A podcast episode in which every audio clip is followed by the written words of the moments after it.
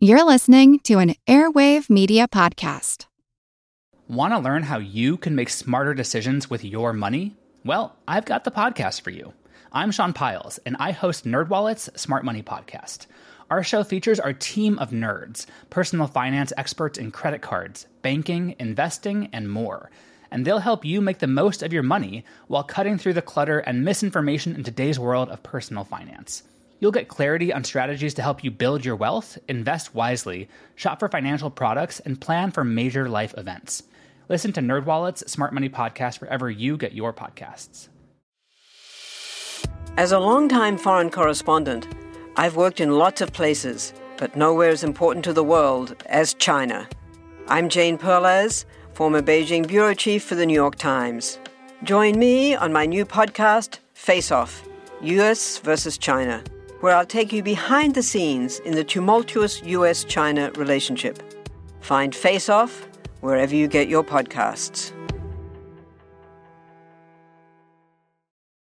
Thank you so much to all of you who support us on Patreon. Realize we haven't updated this in a while, so I'm going to do a big shout out here to all of our new supporters. Thank you again to all of you who already support the show, and some of you who've actually increased your support. That's been very much appreciated.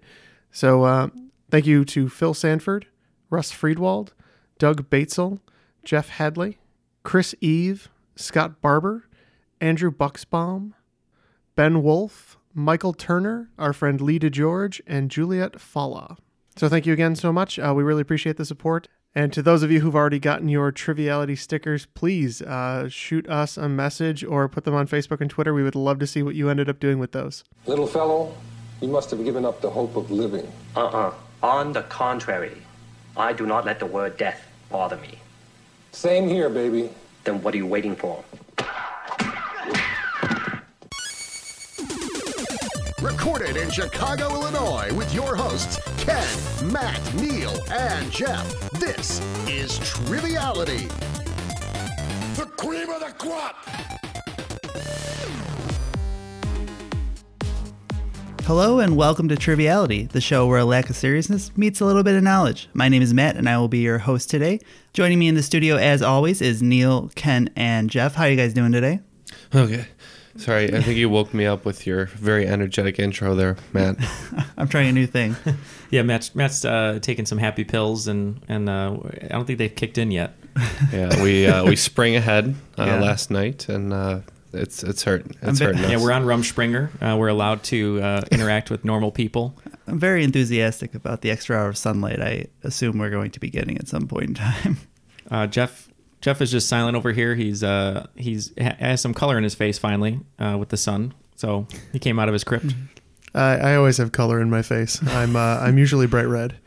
Yeah. So daylight savings, Matt, did that affect you this morning? Oh, no. I'm, in my line of work, I'm used to waking up at 4 a.m. So what's another hour? I don't care anymore.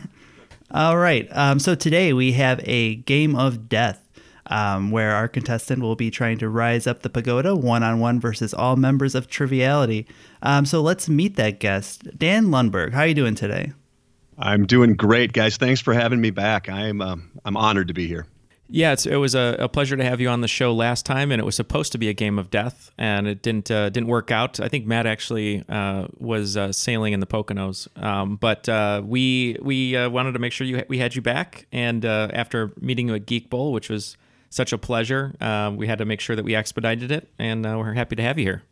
Oh, I had so much fun at that meetup. That was an amazing time. You all put on a great, great show that day. Thank you so much for that. Oh, thank you. Yeah, it was fun when we got there. One thing that we didn't say in the recording, we had so much fun at Sister Sorrel, but when we got there, we figured there was going to be like a long table, something we could set up on our normal podcast setup. And when it was just sort of those high tables, we're like, oh, what's gonna happen now? But I think it actually helped because we had to stand up, we had to hold the mics, and it. A little more interactive, I think, which was what we wanted anyway. So I think it turned out really well.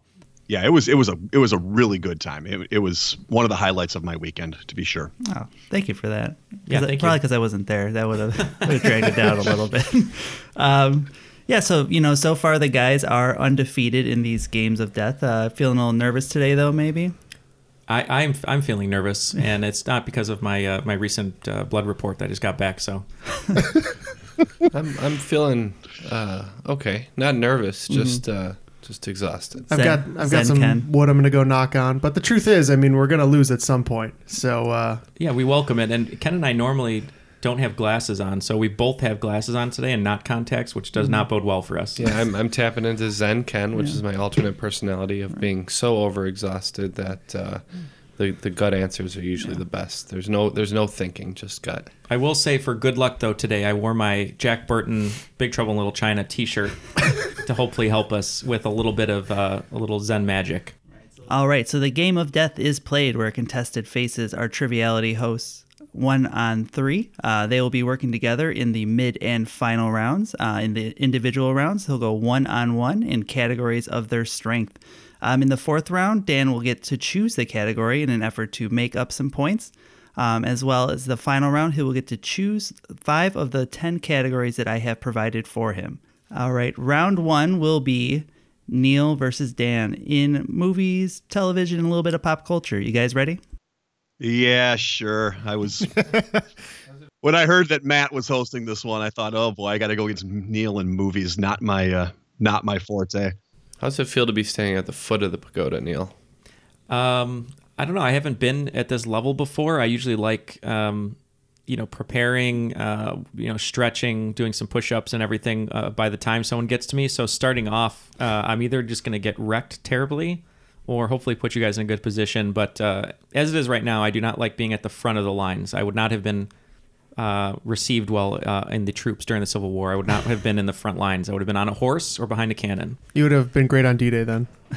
I would have been the guy in Saving Private Ryan who just goes down right away as soon as the door opens. So. All right. Well, that sounds like a good enough segue into question 1. In the 2002 Sam Raimi Spider-Man, in an effort to make some cash using his newfound ability to do whatever a spider can, he enters a contest to last 3 minutes with wrestler Bonesaw, portrayed by this real-life pro grappler. Yeah, I'm in. All right. Come on, man. What are you doing? I think you mean Bonesaw is ready. I got you for 3 minutes. So are you in, Neil? I'm in as well, yeah. All right. Dan, what did you say? I would say that was our good friend, the Macho Man. And Neil? That is Macho Man Randy Savage. Yes, that would be Randy Macho Man Savage. Also, just a side note, don't search Bonesaw without adding Spider-Man. There is an adult horror movie named Bonesaw. There is. I ended up seeing some clips of at the local Starbucks. Clips of. Well, right. It's so. Well, once it hits play, you can't stop. It autoloads so fast. Yeah, you didn't have to click on the links. Matt, before he came here, said he was at Starbucks doing his questions and the power went out, but I have a feeling the power didn't go out and he was just enthralled and Bonesaw. I think that's a good enough point to move on to question 2. Points for both teams then. What 2006 cult classic almost lost one of its stars when the studio wanted to change the name to Pacific Air 121? I'm in.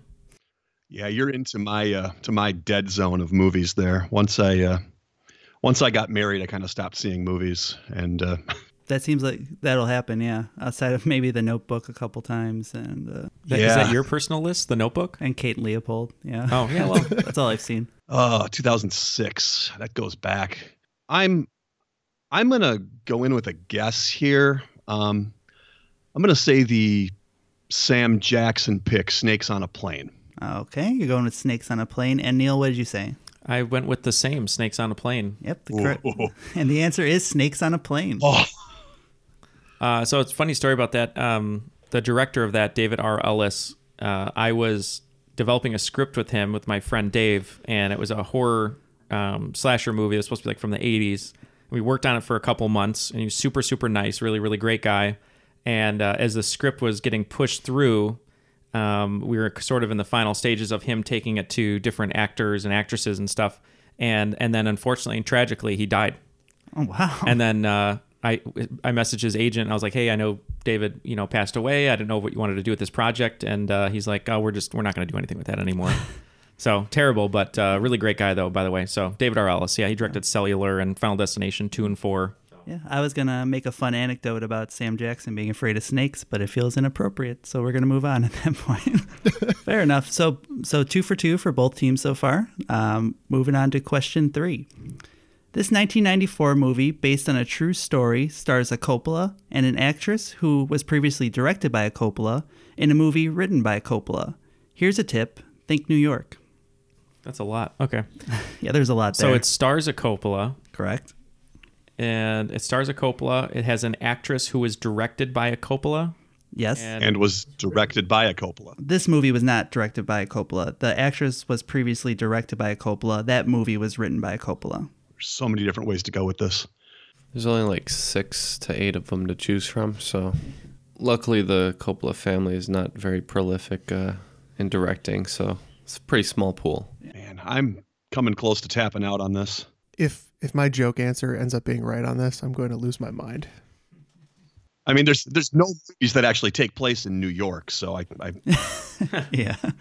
It seems like the difficulty amped up pretty quickly for you guys. I've got an educated guess I'm going to lock in with. Dan is in? Okay, I'm in. All right. Neil, what did you say? Leaving Las Vegas. Okay. And Dan? I said It Could Happen to You with Nick Cage and Bridget Fonda. And the correct answer is It Could Happen to You. Oh, my gosh. With Nick Cage and Bridget Fonda. Great job, Dan. I'm very surprised you were able to pull. It didn't sound like you had anything there. I latched on to Nick Cage at the very end and then started going back into his filmography. And I have some memories based on life events of when some of his movies came out, and I just had to work my way back on that one. Yeah. That was a total guess, though. Yeah, I was hoping tip would lead you there because the thing was it was a lottery ticket tip. Oh, I wasn't even thinking about that. Yeah. I knew it was Nick Cage, and I couldn't think of the other films because it's Fonda, right? Yeah, Bridget Fonda was in Godfather 2? Probably 3, I think. Maybe 3. Yeah, but she was directed by Sophia in a movie that was written by Francis Ford. So, all right. So points for Dan and no points for Neil, so he's up 3-2 in this round. Okay, my luck's got to run out soon here. All right, question 4. Which Oscar host said during the telecast, Jack Palance has just bungee jumped off the Hollywood sign after a particularly impressive display of strength from the character actor? I'm in. Okay. See, I would have said Billy Crystal for that, but I think that this was Billy Crystal's film, so I don't think he was hosting it at that point. Trying to think who else hosted back then, because he did a lot of them. All right, I'm just gonna throw a flyer out there because he did it one year and it was widely panned, but I loved it. I'm gonna go with David Letterman. Okay, you're locking in with David Letterman. What did you say, Neil? Oh, Uma and Oprah. I went Billy Crystal. And the answer is Billy Crystal. Billy Crystal was very much in love with the Jack Palance. Doing feats of strength and things. Yeah, usually any time, it's not Bob Hope, it's Billy Crystal. Most of the time, in trivia, at least. I talked myself out of that one because of the connection between Jack Palance and Billy Crystal in City Slickers. Now that they don't have Jack Palance doing feats of strength anymore, I always look forward to when they take Spartacus out and he comes and says a few words. I think we all appreciate that. All right, question 5. In 2014, this show finally had its entire run released on DVD, with the long delay courtesy of the difficulty in securing music rights for a lot of episodes. I'm locked in. So it needs to be a show with a lot of music, obviously, and well-known music. Not too good on TV. I'm going to... same thing with It Happened to You. I knew that one. I just couldn't pull it. I'm tapping. Oh, tapping from Neil. See, I have a memory of this show being really delayed coming out on DVD. I mean, like way delayed, like 15, 20 years. Mm-hmm. And I said The Wonder Years. The correct answer is The Wonder Years. So points for Dan there. Even with the theme song, I believe that there was some issues getting the actual version. And there was popular music in pretty much every single episode, which is very hard for them to license. So after round 1, we have Dan with a score of 40, Team Triviality with a score of 30. How do you feel coming after round 1? Oh man, I'm shaking right now after a couple of those. I had no business scoring 40 that round. Yeah, well, I mean, sometimes that's how it works. I could see myself pulling the Snakes on a Plane again, but honestly, I think the stars align to get it could happen to you. So, my question following that round is, do we have more scratch paper? Because Neil basically wrote on all the margins of the sheet, and now we don't have anywhere else to write. Well, we're just going to assume that Ken's just going to know all these right away, and there will be no need for scratch paper. That's usually how I do it. I'm really going to be upset because I own It Happened to You on DVD, and that just makes me so angry. I knew it was Nick Cage right away. Yeah. Just the wording threw me off. Matt knows that a complicated collection of words just will throw me off like an Achilles heel. Yeah. The one person in America that owns It Happens to You. It happened to you. And It could happen to you. I have It Happened to You and It Happened One Night, and that's my double feature for tonight. Perfect. All right. So we're moving into Ken's level of the pagoda, which has kind of turned into a hodgepodge of different things. Yeah, that's not fair. That I think Ken likes. That's not fair. It's not fair. But that's okay. All right. Question 1. Darknut, Octorok, and Keese are classic enemies in this video game series. I'm locking in. I kind of have to guess on this one, so I'm in too. All right. Ken, what did you say? I know Mega Man series had a nice plethora of villains, so I went with Mega Man. Okay. And Dan? I have no idea, so I said Fallout. All right. Well, the answer is actually Legend of Zelda. Yeah. Keese are what the bats are called in every single one of the games. Octorok's the thing that shoots the rocks at you. And the Darknuts were the knights in the first game, I believe. Oh, okay. Yeah, I was mostly a Ocarina of Time and Majora's Mask one, so I'm sure the Keese were in there, but the other one's probably not.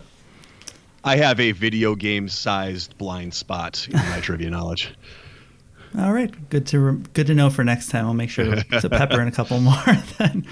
All right. That's not going to be my category at the end, by the way. Yeah, little spoilers. You are not picking video games as your category. No. All right, question 2. Fluent in over 6 million languages, this character would have no problem working as a translator anywhere from India to Endor. Yeah, I'm locked in on that. Yeah, me too. All right. Ken, what did you say? I believe that's C-3PO. And Dan? Yes, that is C-3PO. And he's actually fluent in 7 million now. Oh, they've added 1 million languages. Yeah. Yep. All right. Was that installed on his red arm? Yeah. So the answer is C-3PO. So points for both teams. Nice. Question 3: Which American landmark is named for a wall that was built to protect the Dutch against attacks from pirates and various Native American tribes, and to keep other potential dangers out of the establishment? That's pretty tough. Okay. I have something that I feel is in the right area, perhaps. You said it's a landmark. Mm-hmm. It's a wall built in Holland, which means I'm assuming it's going to have more of a Dutch name to it. All my landmarks don't have anything like that in their names. All right. I'm just going to throw it out there and hope that there was a wall in Holland named Rushmore, and say Mount Rushmore. Okay, locking in with Mount Rushmore? Sure. Why not? What'd you say, Ken? I was more under the impression that, since there was a lot of Dutch settlers, it would have been, more local. Now that I've written my answer, I know it's probably wrong because this is in our great state of Illinois. I wrote Fort Dearborn. All right. Well, Ken was actually on the right track. It was in America to protect the Dutch colony. It's actually Wall Street. Oh, yeah.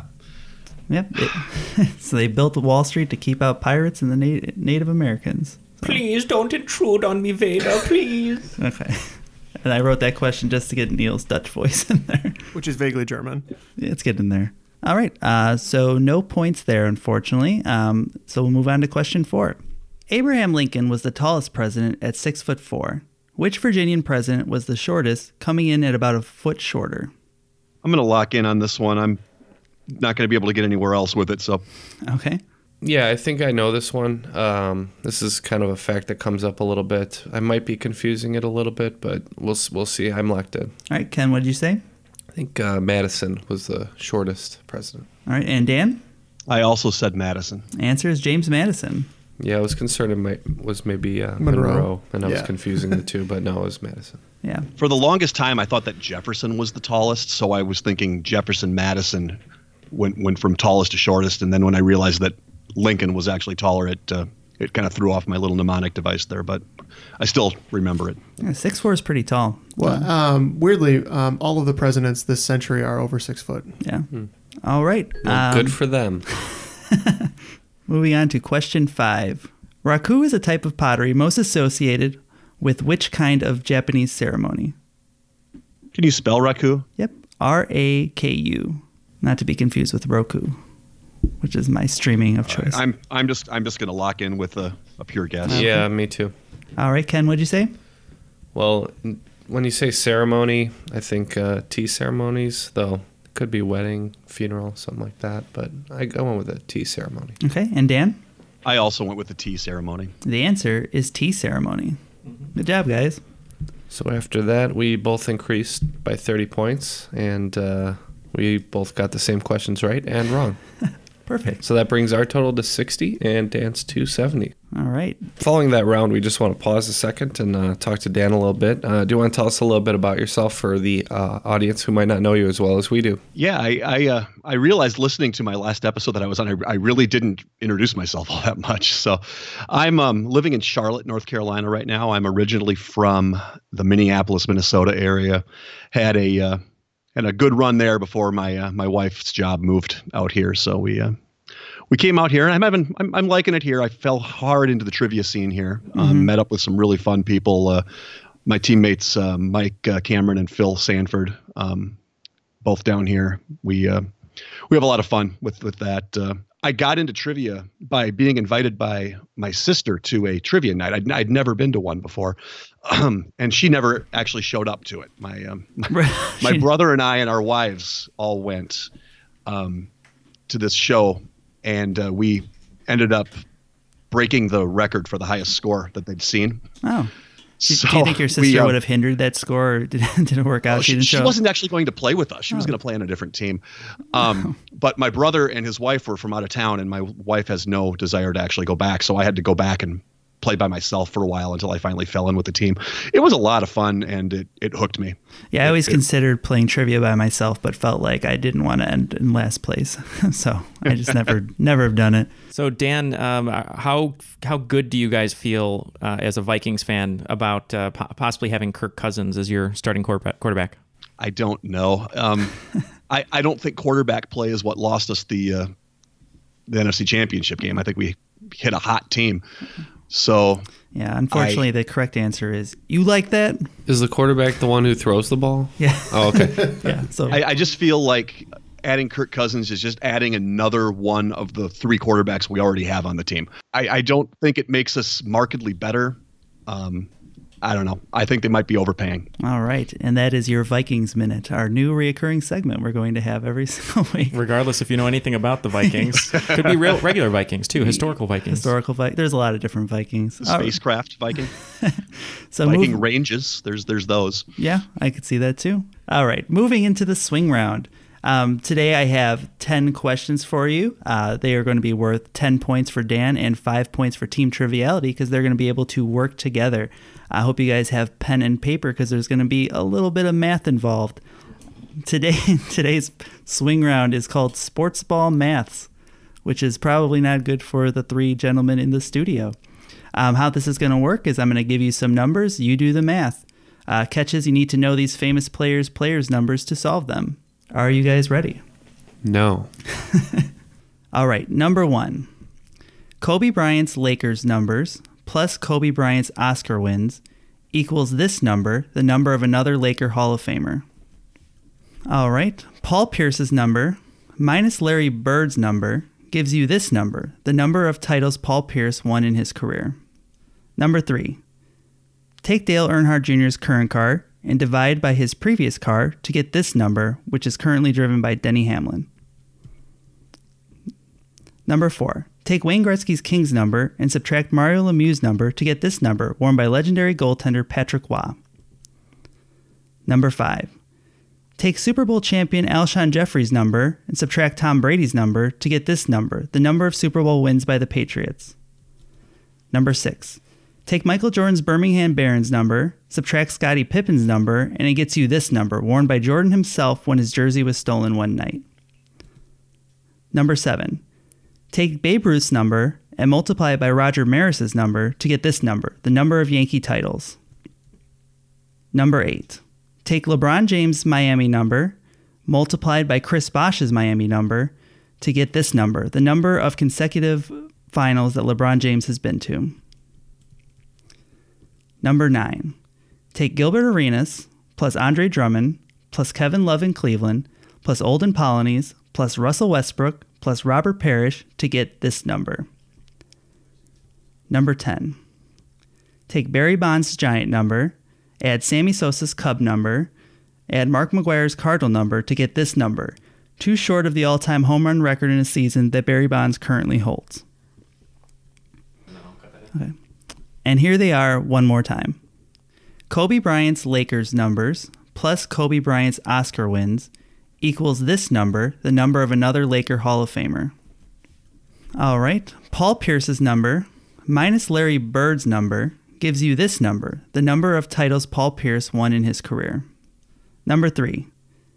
Take Dale Earnhardt Jr.'s current car and divide by his previous car to get this number, which is currently driven by Denny Hamlin. Number 4. Take Wayne Gretzky's Kings number and subtract Mario Lemieux's number to get this number, worn by legendary goaltender Patrick Roy. Number 5. Take Super Bowl champion Alshon Jeffrey's number and subtract Tom Brady's number to get this number, the number of Super Bowl wins by the Patriots. Number 6. Take Michael Jordan's Birmingham Barons number, subtract Scottie Pippen's number, and it gets you this number, worn by Jordan himself when his jersey was stolen one night. Number 7. Take Babe Ruth's number and multiply it by Roger Maris's number to get this number, the number of Yankee titles. Number 8.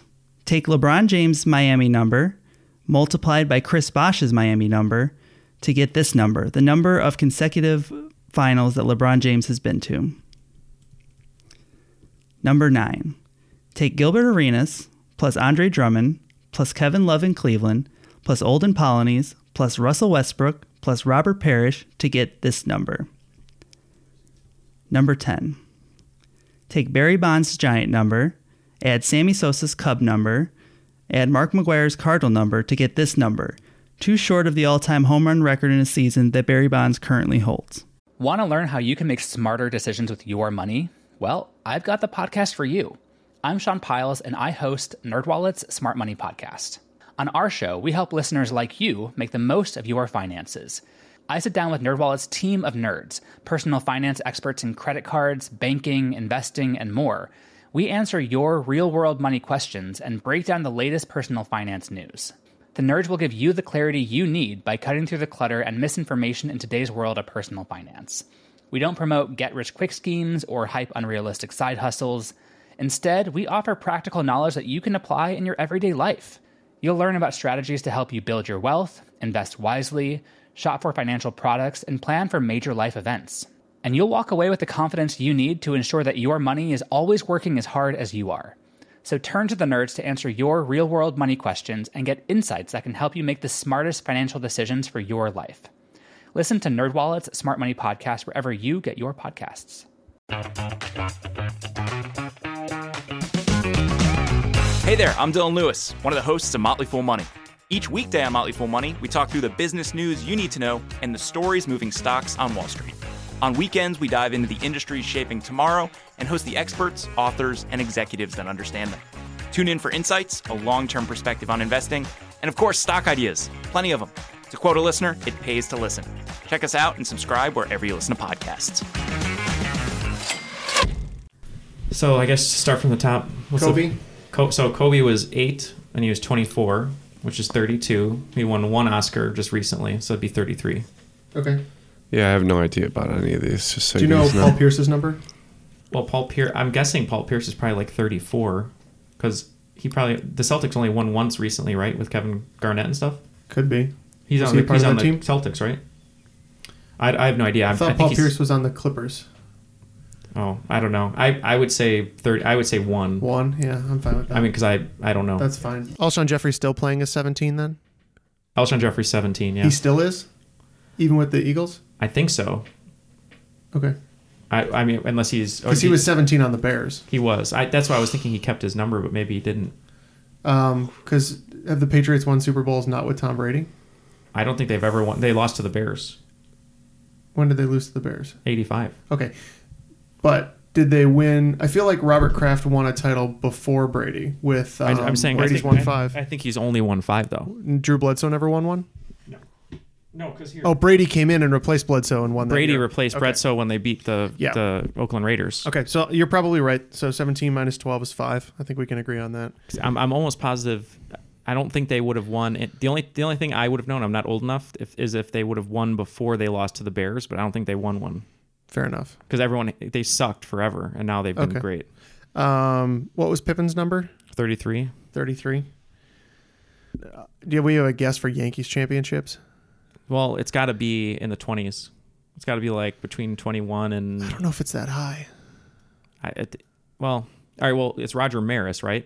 Yeah. He's 1 through 10 because in the movie 61 that Billy Crystal directed, it was about the race between Roger Maris and... Mickey Mantle. Mickey Mantle was 7. I want to say Roger Maris was like 9. So 18 Yankees championships? Yeah. That sounds about right. Okay. Sorry. So Russell Westbrook, I'm pretty sure, is 0. He could be. And who's the other people? Do you have their names? No. I think they're all 0. Or at least one. At least many of them are 0. Oh, okay. Then we'll go with 0. That's fine. And then the other one was the Barry Bonds plus Sammy Sosa plus Mark McGwire. Okay, is two less than the current record. It's between 68 and 72, and I can't remember. You said 71. I thought it was maybe 73, but maybe that's what it's to break. Oh, that's possible. All right, it looks like everyone is locked in after much discussion. Much discussion. All right, so for number 1, for Kobe Bryant, what did you get with, Dan? I had 8 plus 24 plus 1 for 33. And Jeff? We had the exact same math, 33. 33 is correct. All right, number 2. Dan, what did you have for Pierce minus Bird? Scott, please forgive me if I got this one wrong, but I think it's 34 minus 33 for 1. Okay, and Jeff? We also have 1 Paul Pierce title. All right, the answer is 1. All right, for number 3, what do you guys know about NASCAR? Dan? I live in Charlotte, so I'm going to get dragged out of town if I don't get this one right. Dale Earnhardt Jr. Drives the 88 car right now, and he previously drove the 8 when it was when he was at Earnhardt Incorporated. Mm-hmm. So that would be 11, which is the car that Denny Hamlin drives. All right, and Jeff? We were thinking 3 and 45, which I think actually may have been seniors' numbers. So we got 15 on that one. Oh, just a little off there. I believe the senior was 3 his whole career. Could have been. We're on 4. Number 4. So Wayne Gretzky minus Mario Lemieux. Well, we knew Gretzky was 99. We thought Mario Lemieux was 89, so we said 10 for Patrick Waugh. Okay. And Dan? I'm doubting my answer on this one now. I was going back and forth between Lemieux being 77 and 66. I took 77 and said 22, but as we were reading these again after I locked in, I seemed to have a flash of Patrick Waugh being 33, but I did lock in at 22. So okay, well, Lemieux was 66, making Patrick Waugh 33. Number 5, Super Bowl champions. Jeff, what'd you say? Unless Alshon Jeffrey's changed his number since he was in Chicago, we're pretty sure he's still 17 with the Eagles.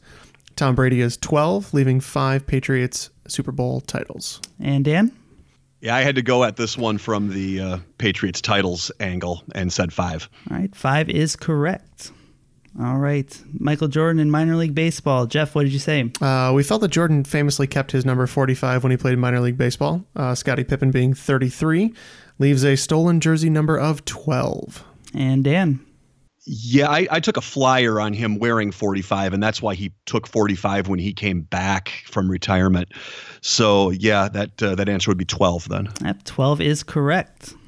Yankee titles. Jeff, what do you got? We had no idea. We thought maybe Babe Ruth was 3, Roger Maris was 6. Multiply them together, we got 18 Yankees championships, which doesn't sound unreasonable. All right, and Dan? Roger Maris was number 9, which gives them 27 titles. Wow. 27 titles for the Yankees. I told you it was 27. I had a gut feeling there. The Yankees are just an unstoppable force. Yeah. Which money will help you do.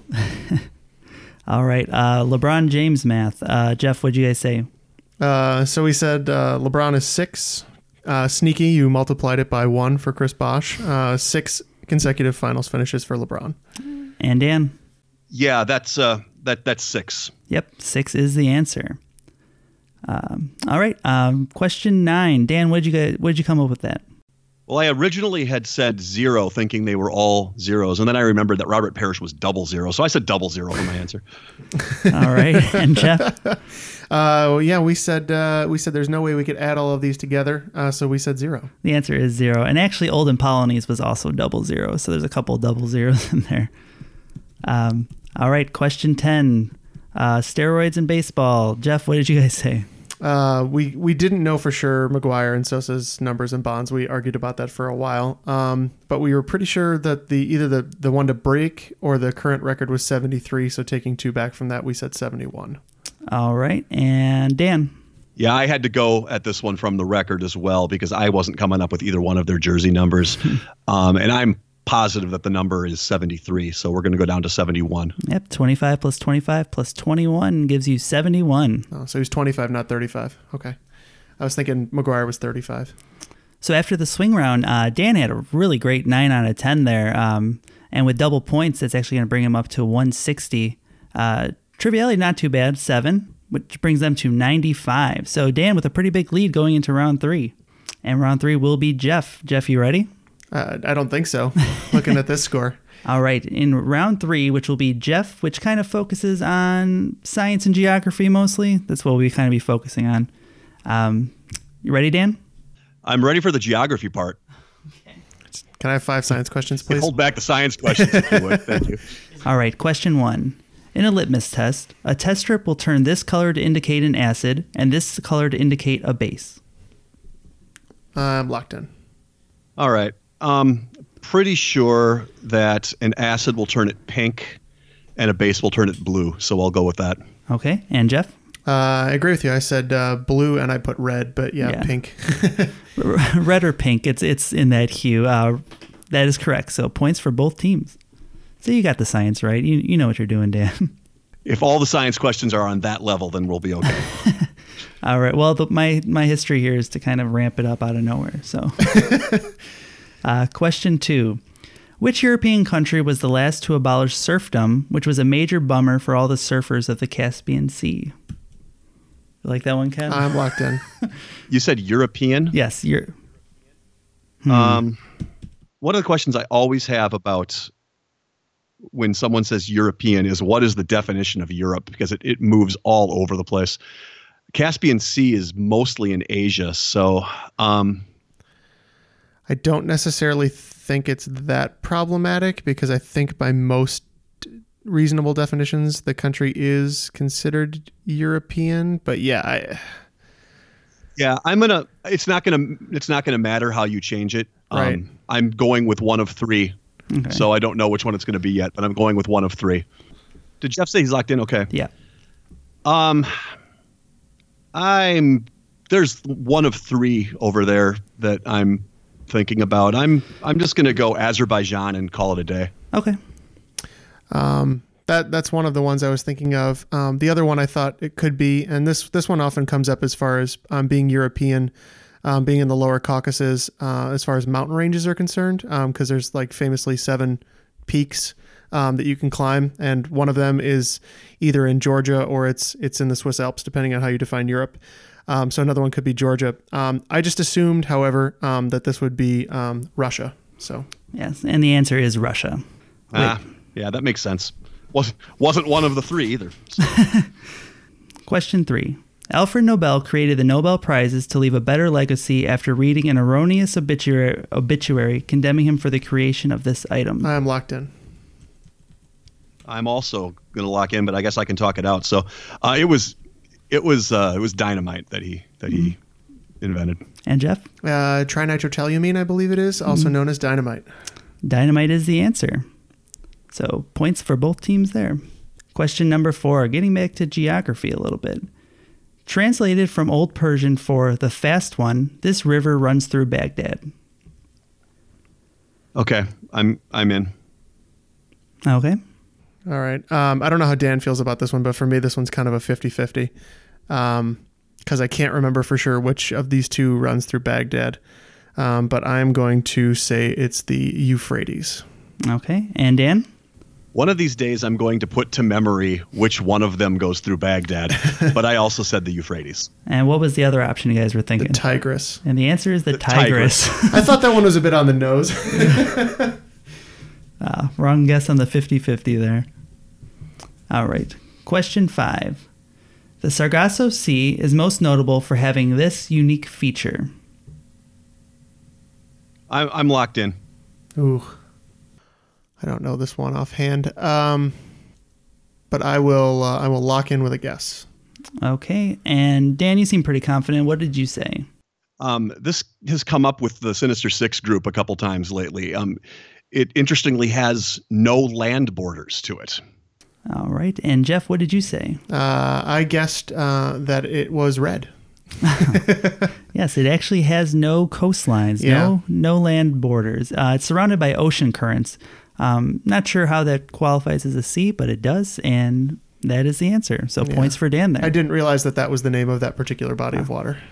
All right, so in that lightning-fast Jeff round, 30 points for both teams, bringing Dan all the way up to 190, Triviality lagging behind a little bit at 125 as we move into Dan's round. So Dan was able to choose a topic of choice for this, something he feels pretty confident in. And what did you choose, Dan? Well, I decided that I was going to not make it a surprise at all, and I decided to keep tabletop games for this one. And I think I'm going to leave Neil out of this one. Oh, you're showing sympathy for Neil. I'm going to go between the guys that know their tabletop games. So I'm gonna have Alexa flip a coin, and we'll figure out who's going. So heads will be Jeff, tails will be Ken. Nice. Alexa, flip a coin. You got tails. It's tails, so it's going to be Ken. All right. So Alexa says that Ken will be going against Dan in tabletop gaming.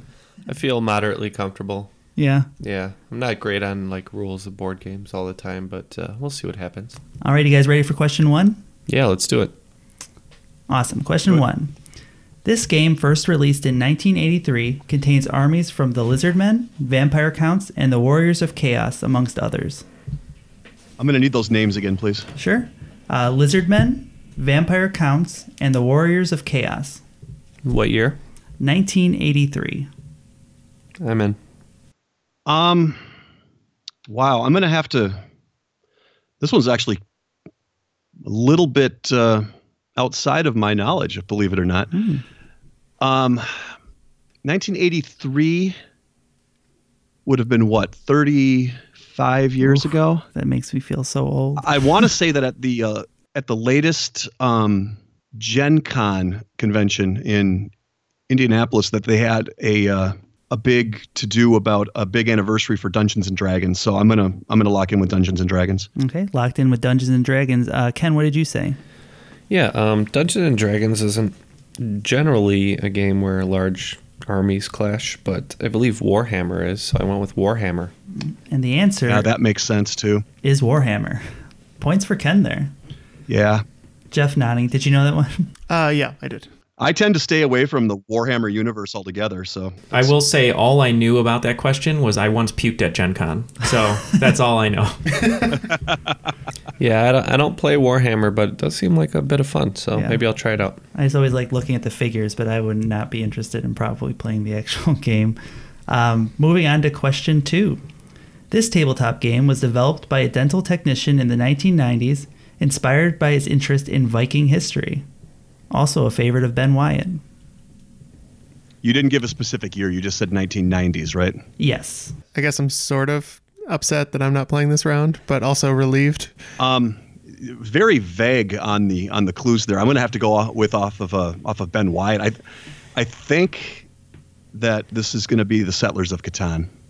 And Ken? Yeah, that's what I had too. I think it was developed by guy Klaus something, but I don't have too much background on that figure. But I think Ben White's Cones of Dunshire was loosely based on Settlers of Catan. I actually, if I'm not mistaken, Matt, the reference here is they play this at Ben's bachelor party? Correct. Answer is Settlers of Catan. He was a dental technician by trade, and he invented this game. It was Klaus something. You're right there, Klaus Tuber, I think. Mm-hmm. Yeah, good job, Klaus. Yeah, Klaus Tuber's right. Good job, Klaus. I could have given you that. Well, either way, points for you, and we're moving on to question 3. The predecessor to this 1974 released game was known as Chainmail, before one of the creator's 2-year-old daughters helped him land on the eventual name. That's a tough one. I'm trying to think of games where there might be like a message to be interpreted or something like that. I've been thinking about this for a little bit, and I just can't think of anything, so just a guessing. 1974, you said? Correct. Okay, I'm going to do something that I never do.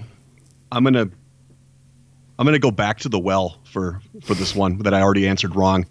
I'm going to go with the Dungeons and Dragons. All right, locking in with Dungeons and Dragons. And Ken?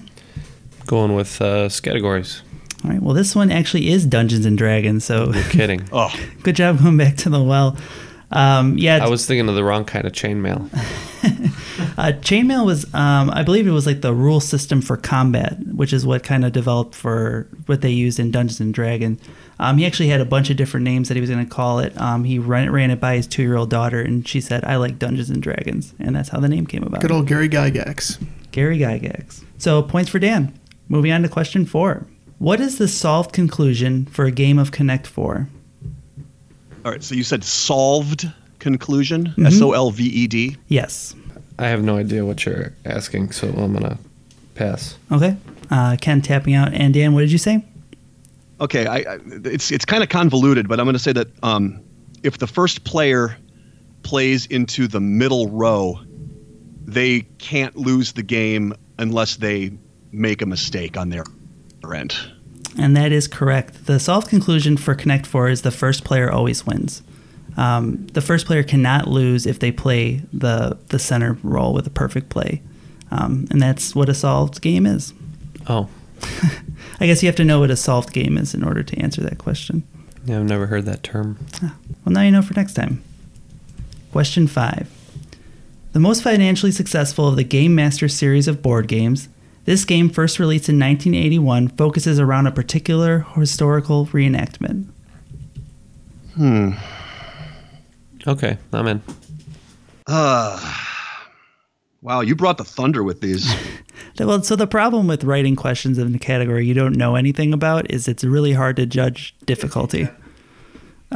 So I had no idea if these were easy or hard. Apparently they were hard. So. Well, but they've all been gettable so far. Mm-hmm.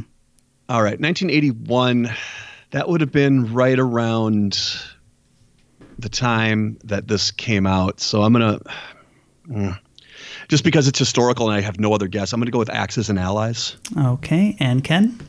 That is possibly the answer. I went with Stratego, though. And the answer is Axis and Allies. Okay, wow. Good job, Dan. I didn't think that one was too bad. When you said historical event, though, mm-hmm. I mean, like, that game opens with bombing Pearl Harbor. Right. Like, you don't get much more specifically historical than that, so that would have been my guess. So I feel like that was a really good question. All right, so going into the finals, Dan, you're actually up 230 to 145. Playing a killer game so far. Yeah, we've come to my weakness, though. Interpreting the categories and actually wagering correctly on them. So what I'm going to do is read 10 categories, and you're going to be able to choose 5 of them. Team Triviality will be able to work together to solve these finals, being able to wager 0 to 30 in each of the categories. Ready to hear the categories? Yes, let's do it. Okay. Number 1, AKAs. Number 2, disrespected. Number 3, no pets allowed. Number 4, steamed hams, but it's a trivia question. Number 5, lyrical steak. Number 6, wait, who said that? Number 7, do you play basketball? Number 8, what's the deal with this 90s question? Number 9, I also like to live dangerously. And number 10, Heisman talk. I think I'm good. All right. And Dan, what are the 5 categories you're going with? I think I'm going to go with AKA, steamed ham, lyrical steak. Yeah, I'll take that one. What's the deal with this 90s category? And Heisman talk. I figured you for Heisman talk, to be honest. All right, so we're going with AKAs, steamed hams, but it's a trivia question, lyrical steak, what's the deal with this 90s question, and Heisman talk. All right, so you guys can put your wagers together, and then we'll get that in and start reading the questions. The wagers are locked in. You guys ready for the questions? Let's do it. Okay. In AKAs, Albert DeSalvo was better known by this name, probably what we'd call Homer Simpson if he was a Celtics fan. Question 2. In steamed hams, but it's a trivia question, and this is literally just a Simpsons question. While Superintendent Chalmers had never heard the phrase in Utica, where he's from, Principal Skinner claims it's an expression from this New York area. In question 3, lyrical steak. The beef between 50 Cent and this rapper is now officially old enough to vote. Whenever 50 says something about him, he's always on time with his response. Question 4, what's the deal with this 90s question? Heather DeLocke had a lot in common with Jerry Seinfeld in an early 1990s video by this band. Question 5, Heisman talk. In one of the most stacked Heisman races of all time, in 1997, Charles Woodson won this award, edging out Randy Moss, Ryan Leaf, and this noted pizza connoisseur. Calling all kids in the car, Brittany and Meredith here from the chart-topping Family Road Trip Trivia Podcast. Are you dreading another silent car ride with the fam? We've got the cure. 3 rounds of fresh trivia. Every single week, movies, music, even science and Disney, we've got something for every trivia buff in the car. No more crickets chirping on those long journeys. The Family Road Trip Trivia Podcast is your secret weapon for connecting and laughing with kids of all ages. Teens, toddlers, adults, it doesn't matter. Spark their curiosity and challenge their brains with every episode. New episodes drop weekly wherever you get your podcasts. Search for the Family Road Trip Trivia Podcast and turn those car rides into epic adventures.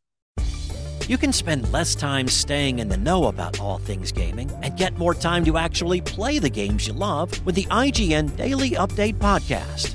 All you need is a few minutes to hear the latest from IGN on the world of video games, movies, and television with news, previews, and reviews. You'll hear everything from Comic-Con coverage to the huge Diablo 4 launch. So listen and subscribe to the IGN Daily Update wherever you get your podcasts. That's the IGN Daily Update wherever you get your podcasts. That makes sense, yeah. And the other one's Peyton Manning, for sure, because Ryan Leaf was taken #1 over Peyton Manning the next year in the draft. He was? Yeah. Okay. How'd that choice pay off? Bombed out to the Chargers almost immediately. He has a little bit of a problem with alcohol, if I'm not mistaken. A little problem. So I think it might be Ja Rule. I don't know. I think so. Because it's always on 104.3, The Jams. No, it is. It's Ja Rule. Cool. I feel good about 2 of them. So we're not going to finish with 0. Well, the first 2 are Simpsons references. You guys watch The Simpsons. I don't watch The Simpsons. So what was the question? Homer Simpson as a Celtics fan. Yeah. Is there a nickname for Celtics fans? What would you call a Celtics fan? Yeah, Albert DeSalvo, and then if Homer was a Celtics fan, isn't there like a name I don't know if it's a Boston. Oh, it could be like the Boston Strangler, or could it be a serial killer? That's not bad because, Homer always grabs Bart by the neck. Oh, yeah. That could be. Okay, yeah, I'm fine. The name's DeSalvo sounds like a serial killer to me. I feel like I might have read about it, but now that you say... Okay, so what do we know about, I'm assuming this is another non-metropolitan New York City? So steamed ham. So basically it's not like Albany or Syracuse. All right, Syracuse. Buffalo or... Like a Buffalo ham, Syracuse ham. The Catskills. Maybe Buffalo. Let's go Buffalo. I really don't know, though. It's just my favorite meme, so I thought I'd ask. Yeah. I didn't expect to have... How did it blow up 30 years later? I don't know. If you've ever seen like steamed hams, but it's whatever, those are all the memes that are like all over the place. 90s band. She's in a. So what famous video would have a girl in it that's very 90s? She's in an abstinence contest. Yeah, I think I might know the name, but I can't place it. Well, we're talking about Seinfeld the show. If we're talking about Seinfeld the person, I mean, he lives in the Hamptons, big New York guy, drives a bunch of Porsches. Oh, yeah, you didn't say Seinfeld the show. You said it's Jerry Seinfeld. Oh. B-movie. I mean... That's too late. I don't know. I just want to go Aerosmith. I don't know why I'm saying that, but... You guys all locked in? Yep. Yeah. It's not Dishwalla counting blue cars. All right. Dan is locked in, and Neil is kicking himself repeatedly over here right now. So question one, Triviality betting 30. Dan just betting 10. Dan, what did you say for question one? The Celtics fan is what did it for me. He's always choking Bart, so I went with the Boston Strangler. Yeah, so for this one, I said it might be the Boston Strangler from The Serial Killer because I remember the name, and then Ken was like, oh, well, Homer always chokes Bart, and it kind of fits. We also went with the Boston Strangler. Answer is Boston Strangler. Good job, both teams there. We have a Hillside Strangler around these parts, except it's a highway. It is a highway, but there also was a killer named the Hillside Strangler as well. And to bring it all back, in Seinfeld, it was the Lopper, right? Yeah. Oh, yeah, that's right, yeah. The Lopper. All right. Question two, steamed hams. Dan wagering 20 and Triviality with 30. Dan, what did you say? I think I remember him saying, no, you wouldn't have heard of it in Utica. It's an Albany thing. So I said Albany. Okay. Going with Albany. What did you guys say? So, yeah, we were behind or between Albany and Buffalo and Ithaca and all these other ones. And then we didn't really know. So we just went with Buffalo. Yes, it is more of an Albany expression. Points for Dan there. I did not hear this expression when we were in Albany. It didn't come up when you were there. All right, question three in lyrical stake. Dan just betting 10, Triviality going with 30. Dan, what did you have on this one? I didn't have a clue on this except for something that, again, Scott Barber keeps coming up on this show here. Something that he shared with us the other day was how 50 Cent reacted to the news that... that Rick Ross was ill, and it was if he dies, he dies from Rocky. Dolph Lundgren. So I'm gonna go with Rick Ross on that. Okay, going with Rick Ross. And what did you guys say? Well, I'm not always there when you call, but I'm always on time. Figuring that was your reference, we went Ja Rule. The answer is Ja Rule. 50 Cent has beefs with lots of people, so I can understand where you would think. Especially people who've been living it up. Yeah. I've been living it up. That's it. I do a better DMX than a Ja Rule, though. That's fair. What? There you go. Yeah, that was perfect. Neil's going to give it to you. All right. Question four. Cause for concern for a couple of teams here, it seemed like. Dan wagering 30. Triviality also with 30. Triviality, what did you guys say? We tried to figure out what a connection between this person and Jerry Seinfeld would be. We could not think of anything, so we just said, oh, well, maybe it's comedians in cars getting coffee, and then we thought of bands that had a lot of cars in them, I guess, the videos with, like, people on it, so we just went with Aerosmith, just, for no reason. All right, and Dan? This was my moment of the show, I think, if I'm right. If I'm wrong, then I'm living this all up for nothing. I was concentrating so much on the show, Seinfeld, that I didn't think of his other projects, and when I started going through his other projects... The B movie came to me. And since I'd never heard of this Heather DeLoach, I figured she was just someone inconsequential. And that's when I remembered No Rain by Blind Melon. And if that's right, I'm going to go out to a casino as soon as I'm done here and put my mortgage on it. Yeah, well, I would gas up that car because the answer is Blind Melon. She was the B girl, having a little bit in common with Jerry Seinfeld. It's B movie, but every time they say B, it plays B movie. Yeah. I must have been watching a lot of memes when I wrote these, to be honest. Well, you guys were discussing and you said B movie, and I thought that you'd be able to get to it from there. But did we? Oh, I didn't even... Jeff said B movie, but as usual, we ignore Jeff when he talks. It's usually the smart play. He says so much, though. It's hard to know when to pay attention. Jeff's words are like a prospector in old California. Like there's a lot of dirt in there, but you gotta sift it out All right. For gold. Question five, Heisman talk. Triviality going 25. Dan only with 10. Dan, what did you say? Pizza is for me. That's Peyton Manning. Yeah. When you think pizza, you're going Peyton Manning usually. Every time I think of pizza, I think of Peyton Manning. All right. Triviality, what did you guys say? I don't think of Peyton Manning when it comes to pizza. Being from Chicago, we have a lot of options that are good. Better than Papa John? Much better than Papa John's. But I do feel like he's on your side. He did also come runner-up to Ryan Leaf in the 1998 draft. We said Peyton Manning. And the answer is Peyton Manning. How is Ryan Leaf doing these days? You know, I'd have to look it up. I don't know what Starbucks he works at right now. But so, Neil, you know what this means. Yeah, you're getting kicked out the window. We're gonna have to pull a new sound clip. I know we have from Game of Death. Yeah, so to speak of what Ken is talking about in the editing process, we've never had to pull a new sound clip for someone who defeated Kareem, which in the movie Bruce Lee does defeat Kareem by breaking his neck and suffocating him. So let's get those final scores. Yeah. All right, and after the final round, Dan with 290 to Triviality's 170. You've climbed the pagoda and become victorious.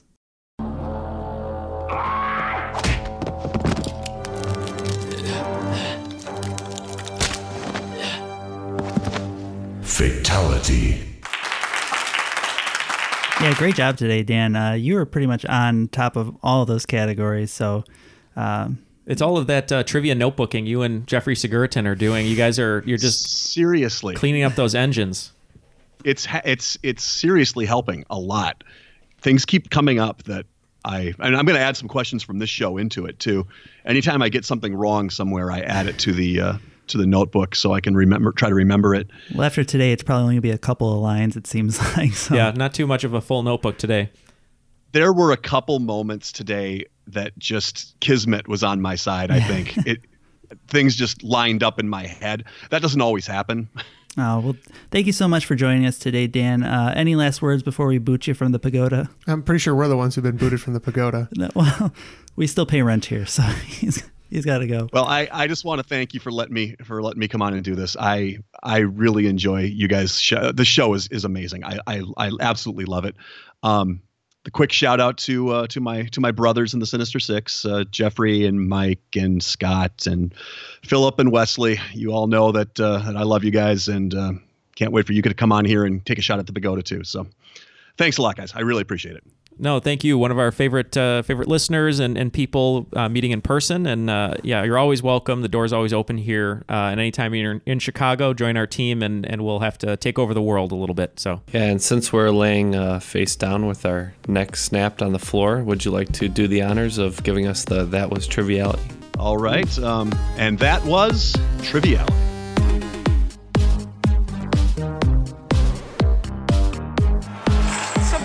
I didn't sign up for a cage match. Hey, unlock the thing. Take the chain off. Hey, Freak Show, you're going nowhere. I got you for 3 minutes. 3 minutes of play time. Ah!